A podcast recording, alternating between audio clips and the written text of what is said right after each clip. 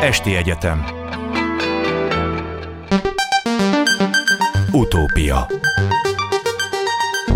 Elképzelések a jövőről Najman Gábor műsora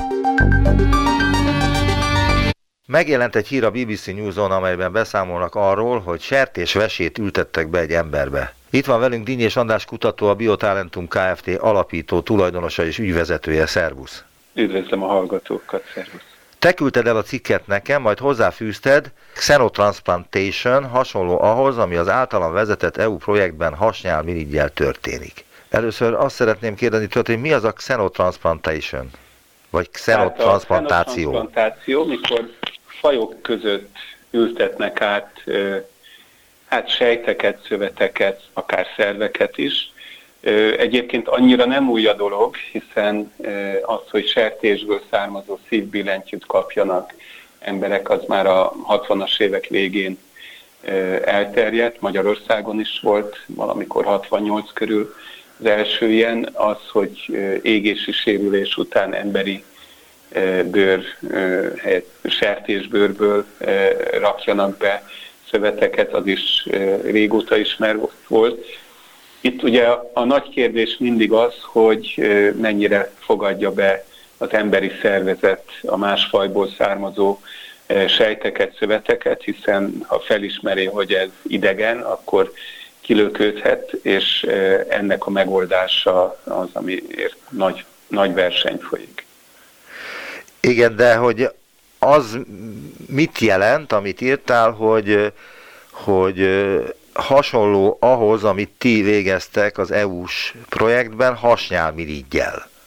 Tehát nekem van egy Európai Unió által támogatott projektem, úgy hívják, hogy iNanobit, amit én koordinálok, és német, francia, belga, olasz partnerekkel és magyar partnerekkel együtt dolgozunk azon, hogy az egyes típusú cukorbetegségre találjunk úgynevezett regenerációs medicinás megoldást, ami azt jelenti, hogy nem kismolekulás vagy akár nagymolekulás gyógyszerekkel kezeljük a betegséget, hanem sejteket, szöveteket beültetve akarjuk meggyógyítani a, nem csak a tüneteket, hanem a, a betegségnek a lényegét, kiindulását, ami például az egyes típusú cukorbetegségnél az, hogy elpusztulnak a hasnyálmirigyben található úgynevezett béta sejtek.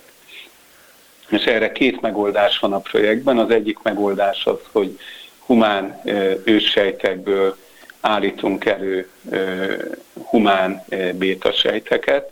Ez Gödöllön a, a Biotalentum laboratóriumban történik, és ezeket ültetjük be egyelőre állatkísérletekben, részben Brüsszelben, részben pedig majd Németországban is. Milyen típusú állatkísérletekről van szó? Mert hát hogy... először egérben kezdjük, tehát úgymond a legutóbbi kísérletsorozat mondjuk egy, több mint egy évig tartott, mert beültettünk ilyen humán sejteket az egérben a veseburok alá, és azt néztük, hogy mennyire maradnak életben, illetve mennyire termelnek humán inzulint, illetve úgynevezett C-peptidet, és több mint egy éven át gyönyörűen működtek, és mivel a, a sejteket egy fluoreszcensé tettük, egy, egy különleges jelző fehérjét beültettünk genetikai módosítással ezekbe a sejtekbe, nagyon szépen tudtuk követni azt, hogy a sejtek életben vannak és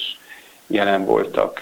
Úgyhogy a Lehet erre vele kérdezni? Részlete, részleteket is mondtad, hogy az egérnek a veséje alá tettetek ilyen... A veseburok alatt a, az e, nagyon gyakran egérben, e, ha kisebb mennyiségű sejtet e, akarunk beültetni, az egy nagyon jó hely arra, hogy viszonylag könnyen elérhető, tehát egy kis műtéttel, mert a vese közel van a... Mert nincs a, ves, az egérnek nincsen hasnyálmirigye?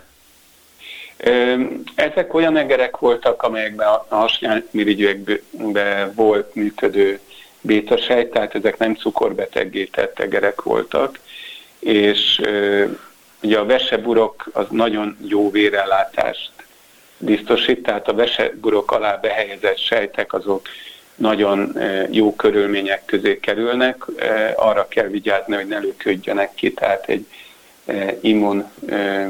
immunrendszert módosító gyógyszereket kapnak az egerek, hogy ne lökjék ki a sejteket.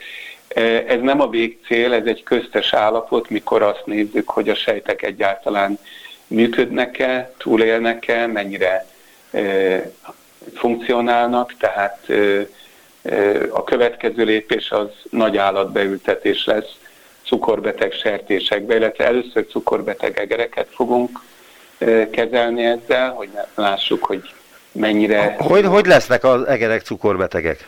Hát egerekbe sajnos ezeket kezeléssel kell cukorbeteggé tenni, vagy genetikailag is meg lehet, tehát vannak olyan genetikailag módosított egerek is. A sertésbe például genetikailag módosított olyan sertések lesznek az alanyok, amelyek emberhez hasonló cukorbetegséget érnek el bennük. Az az igazság, én, én alapvetően azon dolgozom humán sejtesen. Tessék? Ezt most nem lehetett érteni, elment a, a vonal ja, teljesen. Tehát? Alapvetően én azon dolgozom eh, humán őssejtekkel és, és a Petri csészében, hogy ne legyen szükség állatkísérletekre. De mikor egy jövendő emberi gyógyító terápiát kell kidolgozni, akkor a kockázatok elkerülése véget feltétlenül előírja a, a, az Európai Gyógyszerészeti Hatóság, hogy végig kell menni egy állatkísérletes sorozaton is, hiszen nem akarunk embereken kísérletezni egyből, tehát ezért kellenek egér vagy patkány kísérletek, és utána valamilyen más nagy állatfajban kísérletek. És lehet kapni a piacon cukorbeteg sertéseket direkt ilyen célra? Hát ez egy egyetemi csoporttal folytatjuk a kísérleteket a Müncheni elemúval, de, de ott tehát piacon ezek igazán még nincsenek, de egyébként lehet. Tehát ilyen nagyállatmodelleknek az előállítása, ez nemzetközileg egy nagyon fontos terület, de ugye csak néhány gyógyszergyár használja egyelőre őket, tehát ezért egy nagyon speciális piaca van ennek a területnek. De Ez nagyon a... drága? Tehát egy ilyen sertés drágán, nagyon drága? Igen. Hát az alapító állomány létrehozása az költséges, tehát én ugye annak idején 2001-ben sikerült létrehozni Európában az első klónozott sertést Roslin intézetbe, akkor azt a csoportot vezettem, ami ezt létrehozta, de azóta eltelt 20 év, és ez alatt a 20 év alatt sokkal hatékonyabbá váltak a módszerek. Itt azért fontos, és ez a xenotransplantációs területhez is fontos, hogy eh, ahhoz, hogy ezek a sertések jó mondjuk cukorbetegség modellek legyenek, vagy utána egy más módosításokkal jó szervdonorok legyenek, ahhoz meg kell változtatni a, a sertés sejteknek a, a felületén található olyan molekulákat, amire az emberi immunrendszer reagálna reagálna, tehát ezek részben cukormolekulák, részben különböző receptormolekulák, tehát ezeket úgy kell változtatni, most már van 6-7 genetikai változtatás után, ezek úgynevezett humanizált sertések, tehát a sejtjeik hasonlítanak az emberi sejtekhez, ami azt jelenti, hogy ha egy ilyen sertésből rakunk át sejteket, vagy akár teljes szerveket emberbe, akkor az emberi immunrendszer nem reagál rá annyira intenzíven. Tehát, Tehát nem indul be úgynevezett szervkilöködési mechanizmus? Így van. Mondjuk ez egy olyan mechanizmus, tehát az immunrendszerünk rendkívül bonyolult, tehát különböző nagyon gyorsan bekövetkező és lassabban bekövetkező kilöködési mechanizmusok vannak, különböző Elnézést, sejkeink azt reagálnak az immunrendszerben. Azt szeretném kérdezni tőled, hogy a, a sertéseknek milyen vércsoportjaik vannak, de gondolom nem olyan, mint az emberé, mert az embert a Rézus majom segítségével állapították meg a különböző vércsoportokat, az A-t, B-t, AB-t, nullást, ezeket.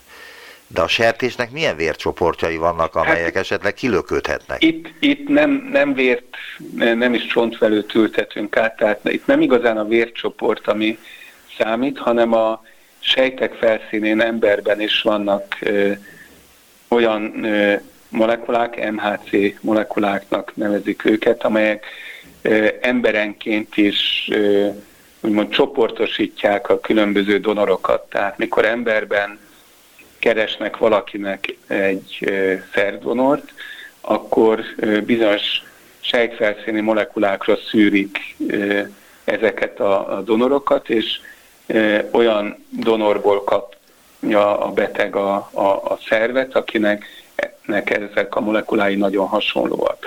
Ezzel együtt általában kell még egy immunszupresszáns, tehát egy immunrendszer aktivitás csökkentő terápia, mert ha nem is azonnal, de egy lassabban bekövetkező, bekövetkező kilöködési folyamattal kilöködnének a szervek. Tehát azt még nem lehet tudni? Tehát a tudományban azt még nem tudták feltárni, hogy pontosan mik ezek a mechanizmusok, illetve melyek azok a sejtek, amelyek kilöködnek, és melyek azok, amelyek nem löködnek ki? Elég jól ismerjük ezeket, tehát ö, ö, a tudomány ezzel nagyon intenzíven foglalatoskodik, és mivel a, az emberi szárvátültetésben ez nagyon fontos, ezért Ma már ezeket elég jól ismerjük. Annak idején, mikor az első csontvelő átültetések voltak, vagy az első szívátültetések, sokkal kevesebbet tudtunk erről. Ma már ez elég jól kontrollálható, de ennek dacára például a hasnyálmirigynél is van olyan, hogy halottakból ültetnek be a, a betegbe életmenté célral hasnyálmirigy vagy teljes hasnyálmirigyet, vagy a hasnyálmirigy szigeteket, ugye ezek a szigetek, szigetek, ahol a béta Langerhans szigetek, ahol a béta sejtek találhatóak. Mekkora egy hasnyálmirigy elnézést? Itt is két-három év után gyakran kilöködést tapasztalnak. Hát a hasnyálmirigy az én, én nem humánorvos vagyok eredetileg, tehát olyan rengeteget kézben nem tartottam órákon emberi hasnyálmirigyet, de a lényeg az, hogy mikor a, a hasnyálmirigy Langerhans sziget beültetés van, akkor szétszedik ezeket ilyen kicsi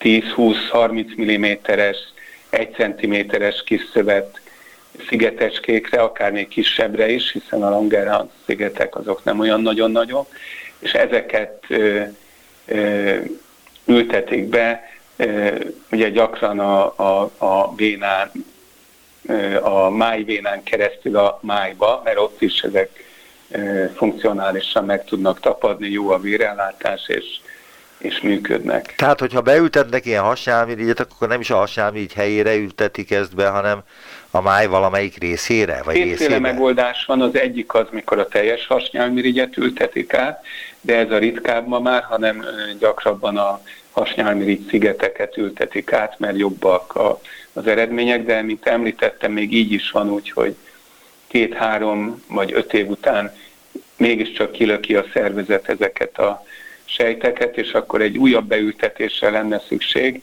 E, ugye három-négy halott kell egy beültetéshez, tehát eleve e, nem könnyű összeszedni ennyi donort, és rengetegen várnak beültetésre, akik soha nem kapják meg a szervet, mert hosszúak a várólisták. Azt olvastam itt a lexikonban, hogy tudni lehet azt, hogy a klinikai beültetéshez szükséges szervek hiánya miatt a pótszervekre szoruló betegek 20-35%-a meghal a várólistán. Ez így igaz sajnos, hát betegségtípustól is függ, hogy ez lehet még ennél magasabb is. Továbbá azt is olvastam, hogy az első komolyabb xenotransplantációs kísérletek, akkor még heterotransplantációnak nevezték, 1905-ben jelentek meg a tudományos írban, amikor nyúl veseszeleteket ültettek át egy krónikus vesebetegségben szenvedő gyermekbe. Eddig az idézet, de lehet-e tudni erről, hogy mi történt ezzel a gyermekkel? Hát valószínűleg nem sok jó, hiszen a nyúl sejtek is egy úgynevezett hiperimmun reakcióval valószínűleg kilöködtek. Tehát nem, ez, ez így sajnos nem működik. A, az ötlet jó volt, csak ahogy erről beszéltünk, az immunrendszernek a működéséről akkor még keveset tudtunk. Amit most tettek az amerikai kutatók, az egy ilyen genetikailag módosított sertésből származó vese volt. Én egyébként valamilyen szinten ezekkel a, a kutatókkal még 1990 7, 8, 9, 1999 körül dolgoztam Amerikában, de azóta nagyon sokat fejlődött a terület, meg a cég is változott, és ők ugye 2001-ben módosították a, a bizonyos felületi cukormolekulákat ezeken a sejteken, de mint említettem, a, a Müncheni csoportnak most már ilyen hat genetikai módosítást hordozó sejtései is vannak, és az amerikaiak azt csinálták, hogy egy agyhalott betegbe kaptak engedélyt arra a családtól, meg a hatóságoktól, hogy egy ilyen vesét rákössenek a, a keringésére, hogy megnézzék, hogy mennyire van kilökődés, illetve mennyire hatékonyan működik. Tulajdonképpen ez esetben nem is ültették be a, a lélegeztetőgépen lévő agyhalott betegbe, hanem csak rákötötték így testen kívül a, a keringésére. És a veset jól működött, funkcionált. Tehát de te az előbb azt mondtad, hogy de az előbb azt mondtad, hogy hát van, amikor két-három év múlva történik meg a kilöködés. E, így van, tehát ezt most ma még nem tudjuk. Az ilyen sertésszervekkel, ugye majomkísérletekben már azt tudják, hogy sertés szív másfél évig is funkcionált távjánokban. Tehát, és ezt részben Németországban is dolgoznak ilyen programokon. Tehát ott nem történt kilöködés egy sertésből a páviánba ültetett szív esetén? Pontosan erről van szó, hogy nem történt kilöködés. Melyik az az állat, amelynek szervei a legalkalmasabbak a xenotransplantációra? Hát valószínűleg a majmok szervei nagyon jók lennének, de hogy a majom kísérletekkel kapcsolatban számos ellenérzés is van. A, a hát meg engedélyköteles. És sokakban, minden engedélyköteles, tehát Tényleg, mennyi engedélyt, a biotalentum mennyi, milyen engedélyt kapott állatkísérletekre? Mi állatkísérletet nem végzünk, volt régen állatházam, tehát Hát te eredetileg állatorvos vagy, azért, azért kérdezem. Hát eredetileg állatorvos vagyok, de az ember sok mindent megtanul élete során, tehát jelenleg ősejtkutatással foglalkozunk. Ahhoz is kellenek engedélyek, de állatkísérletes munkát jelenleg nem végzünk Gödöllön, ahol mondjuk Brüsszelben vagy Münchenben végeznek állatkísérleteket, ott a helyi nagyon szigorú állatkísérleti szabályoknak kell megfelelni. Ezeknek egy fontos eleme egyébként az, hogy az állatok szenvedése, komfortja az minél kevésbé csorbuljon, tehát az állat, ezek egyetemi vagy céges, de abszolút legális kísérletek, tehát itt nagyon odafigyelnek arra, hogy minél kevesebb állatban, minél kisebb szenvedéssel történjenek a kísérletek. Lehet tudni azt, hogy kikből áll az a bizottság, amely évente engedélyezi a különböző kísérleteket, állatkísérleteket, például Magyarországon Persze, is? teljesen áttekinthető, tehát Magyarországon is legtöbb országban vannak helyi, plusz állami magyar hatósági engedély adó hatóságok, tehát minisztériumi szinten is ezt felügyelik. Németországban, Belgiumban is hasonlóan van egy egyetemi állatkísérletes engedélyezési folyamat, és általában van egy nemzeti szint is. Amennyiben ezek a kísérletek megállják a tudományosság próbáját, olyan állatokat fognak tenyészteni, amelyek szervei alkalmasak az emberi beültetésre? Így van, így van. Tehát az általam vezetett projektnek a másik vonulata, nem a humán sejtes, az e, ilyen sertésekből e, ültetnek e, a német kollégák egyelőre e, sertésekbe, de későbbiekben reméltek majd emberbe is úgymond ki nem lökődő sertés Langerhans szigeteket, illetve az egyik másik megoldás az, hogy ezeket egy olyan burokba helyezzük, ami védi az immunrendszertől a beültetett sejteket.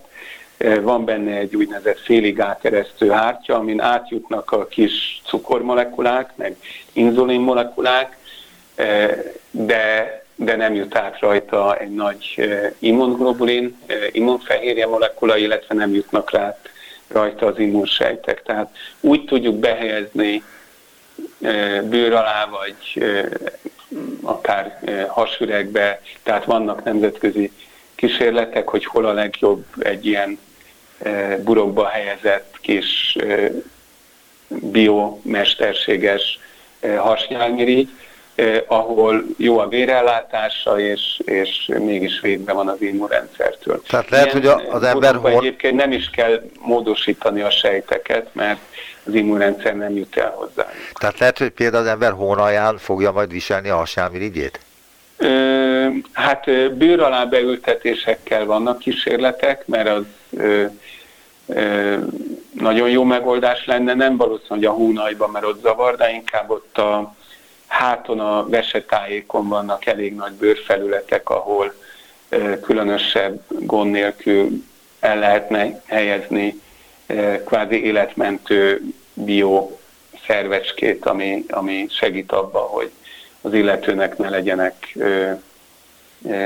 ugye, Hát meg, hogyha elindul a, meg ha elindul a kilöködési mechanizmus, akkor ki, ki lehet szedni ezt a bőr alól, és egy másikat lehet betenni. Így van, vagy ha valamire a sejtek elpusztulnak bármilyen okból. Tehát nagyon izgalmas a terület, rendkívül gyorsan fejlődik. Akkor Ez az e, na most akkor erre kérdeznék rá, hogy mennyire gyorsan. Volt. Mennyire gyorsan, tehát amennyiben minden jól sikerül, nektek, Gödöllön, illetve Németországban, mikortól indulhat el a gyógyítás? Hát ez egy ö, annyira Jó. új terület, hogy itt a hatóságoknak is tanulni kell úgymond az engedélyt, meg a kockázatokat. Tehát egy amerikai cég Amerikába két éve, Európában egy éve indított el első klinikai kísérleteket ilyen burokba helyezett hasnyálmirigy sejtekkel. Ezen kívül a Parkinson betegségre Japánban és USA-ban elindultak kísérletek, és Kínában makuláris vakságra szintén őssejtekből előállított regenerációs medicina sejtekkel Japánban, Angliában és Kínában. Tehát ez egy olyan gerincvelő szakadásra USA-ban, tehát ez, ez, az, ez egy új iparág, ami most születik. Az, hogy Magyarországon ez mikor lesz elérhető, az egy nagyon nagy kérdés részben attól is függ, hogy mennyire kapunk jelentős támogatást hazai ehhez. Tehát én jelenleg Európai Uniós támogatásból tudom ezeket előrevinni, de ahhoz, hogy ebből egy gyógyító eljárás legyen, az, az egy nagyon költséges folyamat, hiszen mint a gyógyszermolekuláknál itt is klinikai kísérleti fázisokon kell végigmenni. Tehát az állatkísérletekkel megteremtjük az alapját, de utána ezeknek végig kell menni a három fázison, és az bizony milliárdos költségbe kerül. Ha utána működik a terület, akkor viszont fantasztikus lehetőségek vannak. Egy gerincvelő szakadást usa úgy satszolják, hogy kb. 5 millió dollárba kerül a társadalomnak az illető élete során a kezelése, meg a a kiesett társadalmi munka haszon, amit ő folytatna, illetve hát annak a, a, az ideje, aki rá vigyáz. Tehát 5 millió dollár az ugye másfél milliárd forint. Tehát ez azt jelenti, hogy egy költséges kezelés is megéri társadalmi szinten hosszú távon.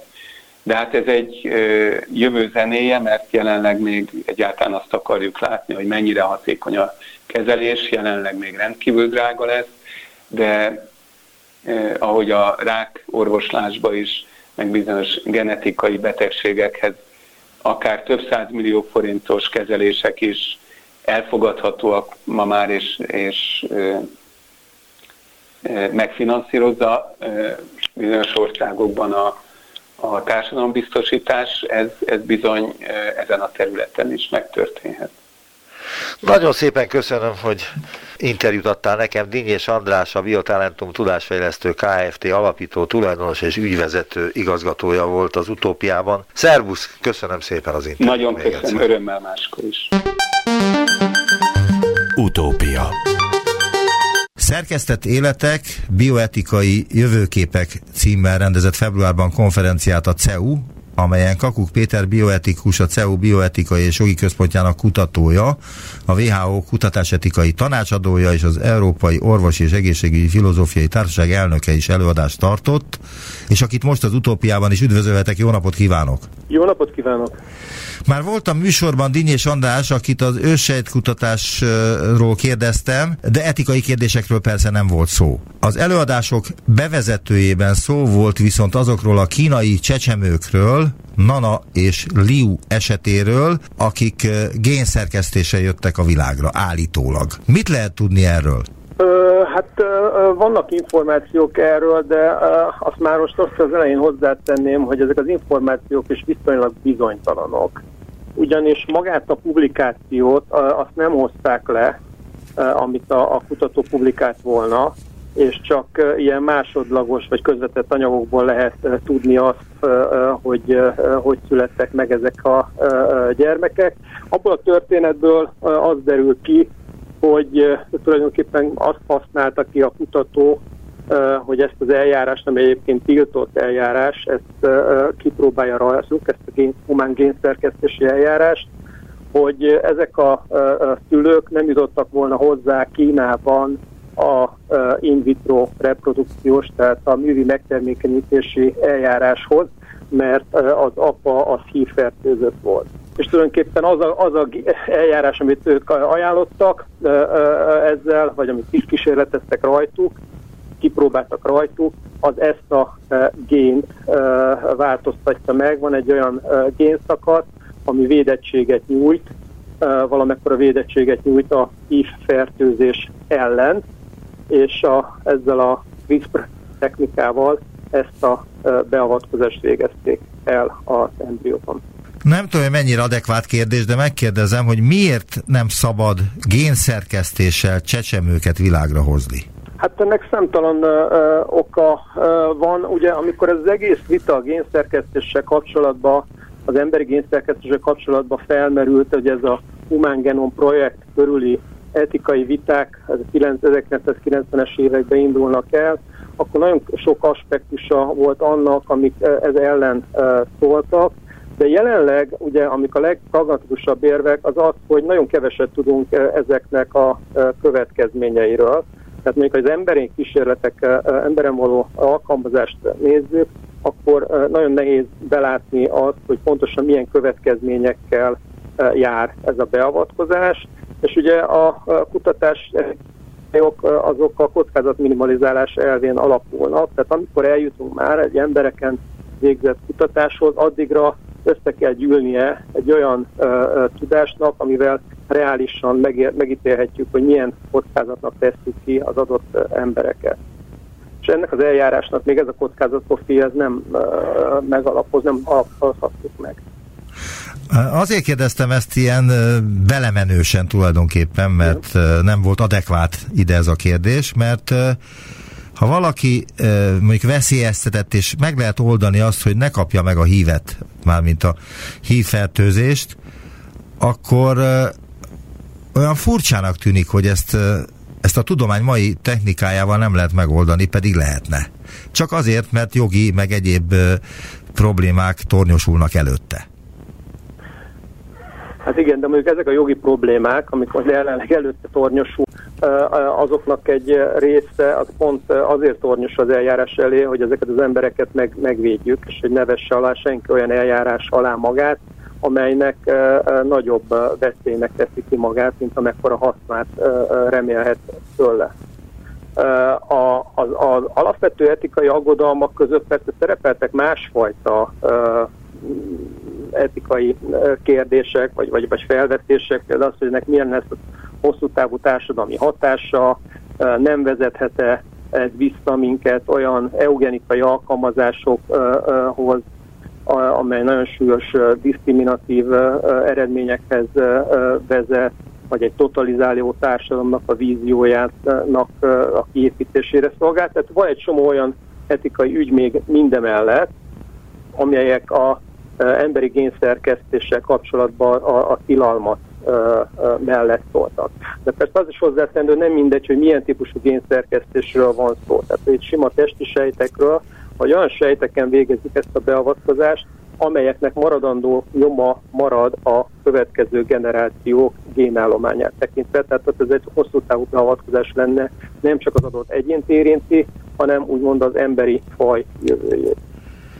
Föltenném azokat a kérdéseket, amelyek a meghívón szerepeltek, és szerintem mindenki számára érthetőek, és mindenki számára aktuálisnak is tűnhet, vagy aktuálisnak is aktuálisak is. Például, ami ehhez kapcsolódik, hogy tudunk-e már eleget ahhoz, hogy beleszerkesszünk az emberi génekbe.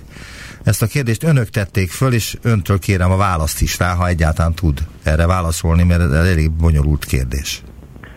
Hát, hogy az emberi génekbe beleszerkezünk, attól függ, hogy hol történik ez a beleszerkesztés, ez lenne az egyik uh, visszakérdezésem. De hogyha ezt laboratóriumi körülmények között emberi szöveteken tesszük ezt a szerkesztést, ez egy teljesen más etikai kérdés, mint ha itt konkrétan megszületendő emberekről lenne szó, tehát például embriókon végezzük ezt a beavatkozást, mint ahogy ez a kínai kutató esetében volt, ugye teljesen más etikai uh, uh, uh, kérdést tett fel. Tehát, hogy azt válaszolnám erre, hogy attól függ, vannak olyan helyek, területek és helyszínek, ahol már tudunk eleget eh, ahhoz, hogy ilyen típusú kutatásokat végezzünk, de vannak helyek, ahol ennek az alkalmazása teljesen felelőtlen lenne. Tud is olyat mondani, ahol ön szerint szabadna használni genetikai beavatkozást emberi gyógyításnál? Ö, olyan genetikai beavatkozást, ö, ahol ö, a emberi gyógyászati célú genetikai beavatkozás, persze, tehát hogyha például nem ö, ö, csírasejtes a beavatkozás, tehát a következő generációkat nem érinti, csak az adott ö, egyén, akkor biztos, hogy ezek alkalmazhatóak lennének. Az más kérdés, hogy ezek a beavatkozásoknak ugye azon túl, hogy van egy alapvető kockázat és haszonprofilja, azt illetően, hogy milyen egészségügyi kockázatnak teszik ki az adott embert, vagy milyen nyereséget, egészségügyi nyereséget kap az adott ember, az ezen túl van egy csomó más aspektus, például az, hogy mennyibe kerül ez a beavatkozás. Tehát, hogy nagyon sok olyan beavatkozás van, amit elméletileg tulajdonképpen már tudnánk adni, de egyszerűen megfizethetetlenül drágák lennének, és még a, a, a, a szolidaritással egészségügyi rendszerbe ezeket semmiképpen nem tudjuk beépíteni. Azt kérdezik önök ezen a meghívón, ami ehhez kapcsolódik, és uh, szerintem már meg, meg is válaszoltad, de azért fölteszem, mert bekonferáltam, hogy három kérdést teszek föl. Használhatjuk-e ezt a technikát az embriók esetében?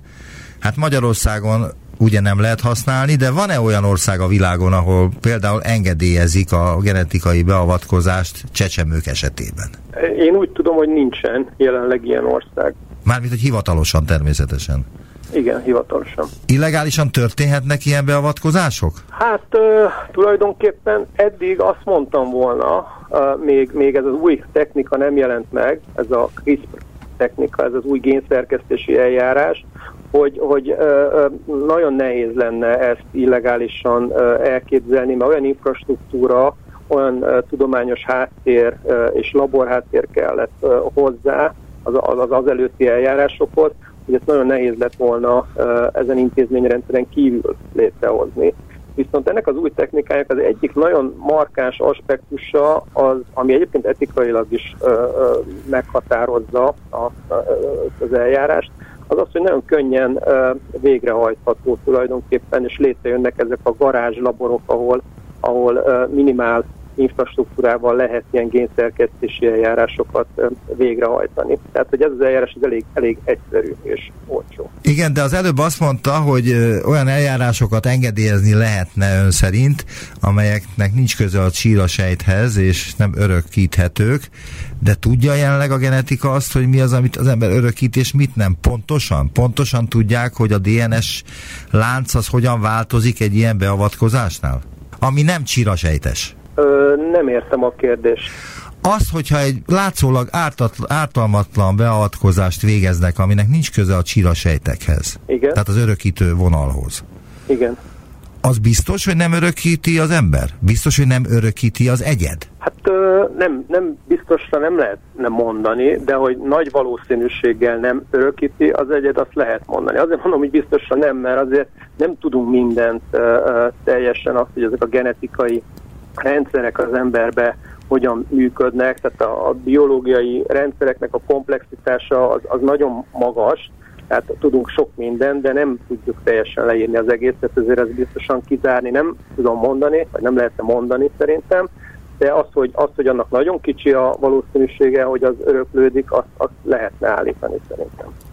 A harmadik kérdés úgy szól, hogy miként tud a biotechnológia és az etika egymással szót érteni, és ez ugye arra vonatkozik, hogy a biotechnológia már képes lenne előállítani különböző szerveket, tehát szemet, májat, szívet, stb., vagy szöveteket, de ezt nem tehetik még meg. Akkor hogyan tudnak egymással szót érteni? Mármint az etika és a biotechnológia. Hát uh, itt, itt, amikor etikát uh, említünk, azért sok minden is benne van, itt nem csak a, úgy, úgy kell képzelni, hogy vannak a etikát képviselő emberek, akik egy ilyen féket állítanak a tudomány elé, és vannak a, a tudományos kutatók, akik meg így mennének előre, és ez a két csoport itt szemben áll egymással, uh, hanem uh, azért az, az, amikor etikát mondunk, ott nagyon sok olyan aspektus van, például azok a társadalmi aspektusok, amelyek nagyon fontosak abban a szempontból, hogy ezeknek a technológiáknak, hogy mi potenciálisan meg tudunk csinálni, annak mekkora a társadalmi elfogadhatósága. Tehát most hiába állítok elő valamilyen eljárást, ha például a vallásos nézeteim miatt, vagy egyáltalán az elképzeléseim miatt ez nem elfogadható számomra, akkor az, az eljárás ez nem lesz elfogad, képes, és nem, lesz, nem fog beépülni a mindennapjainkba, és ez nem a etika mondja, hogy nem lehet, vagy ne csináljátok, hanem egyszerűen a, a társadalmi elfogadottsága lesz olyan alacsony, hogy, hogy sikertelen lesz annak a technológiának a jövője. Pláne akkor lesz sikertelen egy ilyen technológiának a jövője, hogyha ez tiltja mindenfajta jogszabály meg törvény, mert Magyarországon az alaptörvény rendelkezik arról, hogy hazánkban nem szabad génszerkesztéssel növényeket termelni és forgalomba hozni. És azért ott van egy ilyen eléggé zavaros mesdjéje a dolognak, hogy viszont kísérletezni lehet. De önnek mi a vélemény erről a passzusról, az alaptörvény ezen passzusáról? Azt hiszem a 70 vagy 70 per A. Ez egy, ez egy nagyon ö, vitatott ö, passzusa, nehezen értelmezhetőnek is tartják, de önmagában az, hogy hozunk egyfajta tiltást, mondjuk egy új technológiának a megjelenésénél, ezt én nem tartom annyira rossznak, ha akkor, ha ezeket a tiltásokat időről időre felülvizsgáljuk. Hát megnézzük például, hogy az az érvrendszer, ami alapján mondjuk azt a tiltást hoztuk, az még mindig fennáll. Nem növekedett a tudásunk, például azt illetően adatai vannak az adott beavatkozások, nem gondolunk-e már teljesen mást az adott dologról, a társadalmi attitűdök is megváltozhatnak viszonylag rövid időn belül, Egyébként az, a, amit ön hozott példát, az a GMO-val kapcsolatban, tehát a genetikai módosított növényekkel kapcsolatban van ez a igen, igen. Passzus. Ez, ez ugye ez nagyon szépen látszik, hogy itt az amerikai és az európai attitűdök és az ehhez részben kötődő törvényhozás az teljesen más irányokba ment. Tehát, hogy nem, nem, nem csak a technológia önmagának szabja ki ezt az utat, hanem egyfajta dinamikában halad a társadalmi elvárásokkal és az etikai megfontolásokkal. Én azt gondolom, hogy majd ezeket is felül lehet vizsgálni, és felül kell majd nyilván vizsgálni.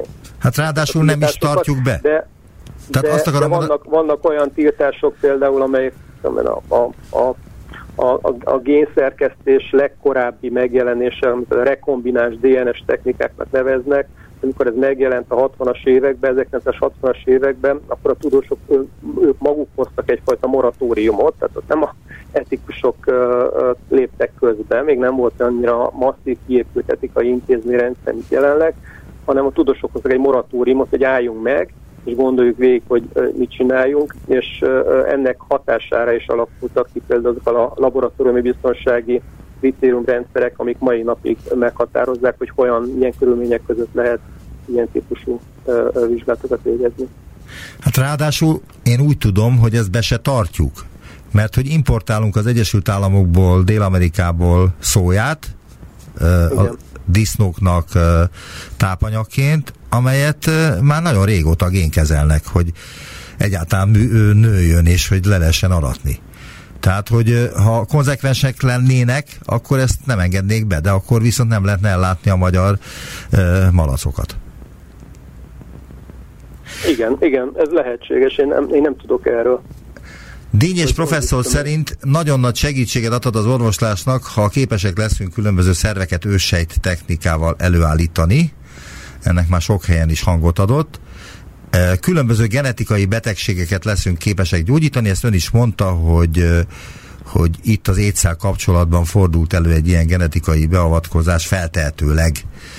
De az a kérdésem nekem, hogy egy májat ugye még szabad előállítani, ki tudja milyen törvények vonatkoznak majd erre. De már a tüdővel együtt nem, tehát hol van a határ? Ahol azt mondhatjuk, hogy kérem szépen, azt már nem lehet. Ezt még lehet, és azt már nem. Hát nincs ilyen előre rajzolt határ, ezt mindig az adott technológiai alkalmazással kapcsolatba kell felmérnünk, hogy milyen problémákat vethet milyen, milyen kockázatai vannak, milyen etikai ügyek jönnek szóba, tehát ilyen, ilyen határt nem tudom megmondani, hogy pontosan hol van. Vannak technológiák, amiknek már nagy hagyománya van a, az etikai mérlegelésnek, tehát már nagyjából tudjuk, hogy milyen, milyen distinkciókra vagy fogalmakra vagy milyen típusú kockázatokra kell figyelnünk, de ilyen ö, általános határt nem tudnék mondani. Még ezért annyit hozzátennénk, hogy a, a genetikával kapcsolatban ezek az etikai ügyek ugye azért is voltak annyira a figyelem középpontjába a 2000-es években, és azóta is azért, azért olyan furcsa, mert alapvetően az etikai gondolkodásunk arra épül, hogy a, a, az európai kultúra, hogy a termeli természet az valami adott valami, és hogy ezt kezdjük el most ugye beavatkozásokkal megváltoztatni, és hogy ez az adott valami, ez ilyen változtatható lesz, akkor ez az egész keretrendszer, amivel eddig gondolkodtunk, az valahogy kezd szétesni. Tehát ez is egyfajta ilyen fenyegető így a genetikával kapcsolatban. Ön szerint a nemzetközi tiltás elég ahhoz, hogy ne jöjjön létre szerv fekete kereskedelem, hogyha nincs ilyen? Mert erről csak hallunk, de konkrétumokat még nem lehetett erről olvasni, vagy csecsemő genetikai úton való létrehozása. Tehát, hogy erre vannak olyan helyek ön szerint, amelyek szeretnék ezeket megvalósítani, vagy ez, ez elég, hogy voltak éppen minden ország tiltja?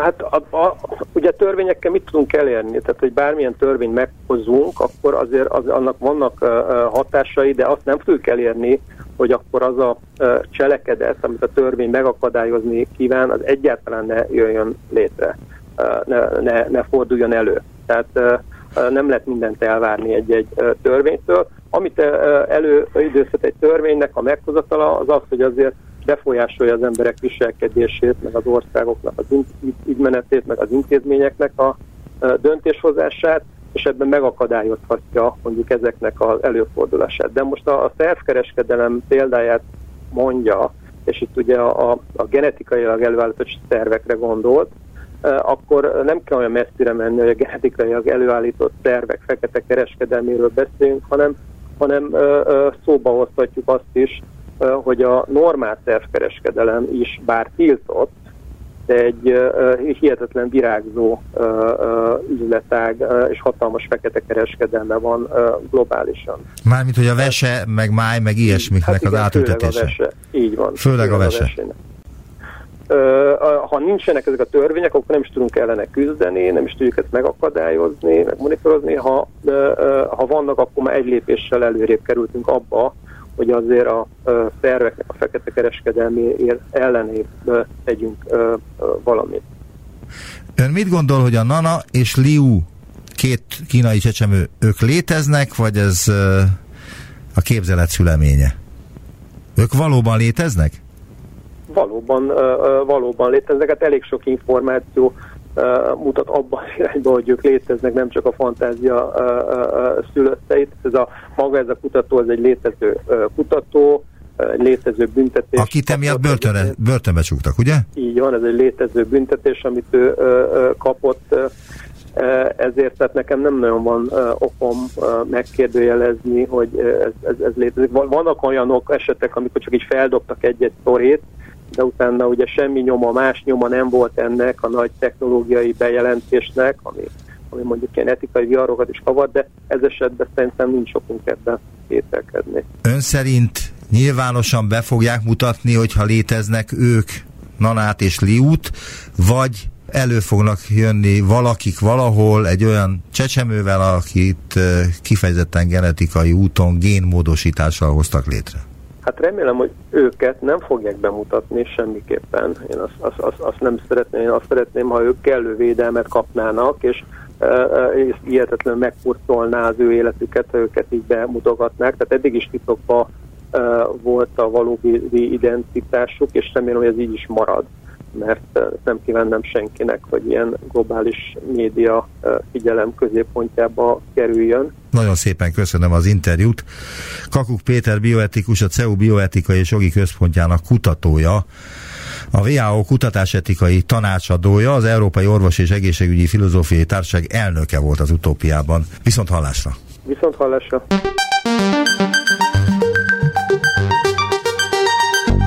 Visszaértünk a jelenbe. Neumann Gábor utópia című műsorát hallották.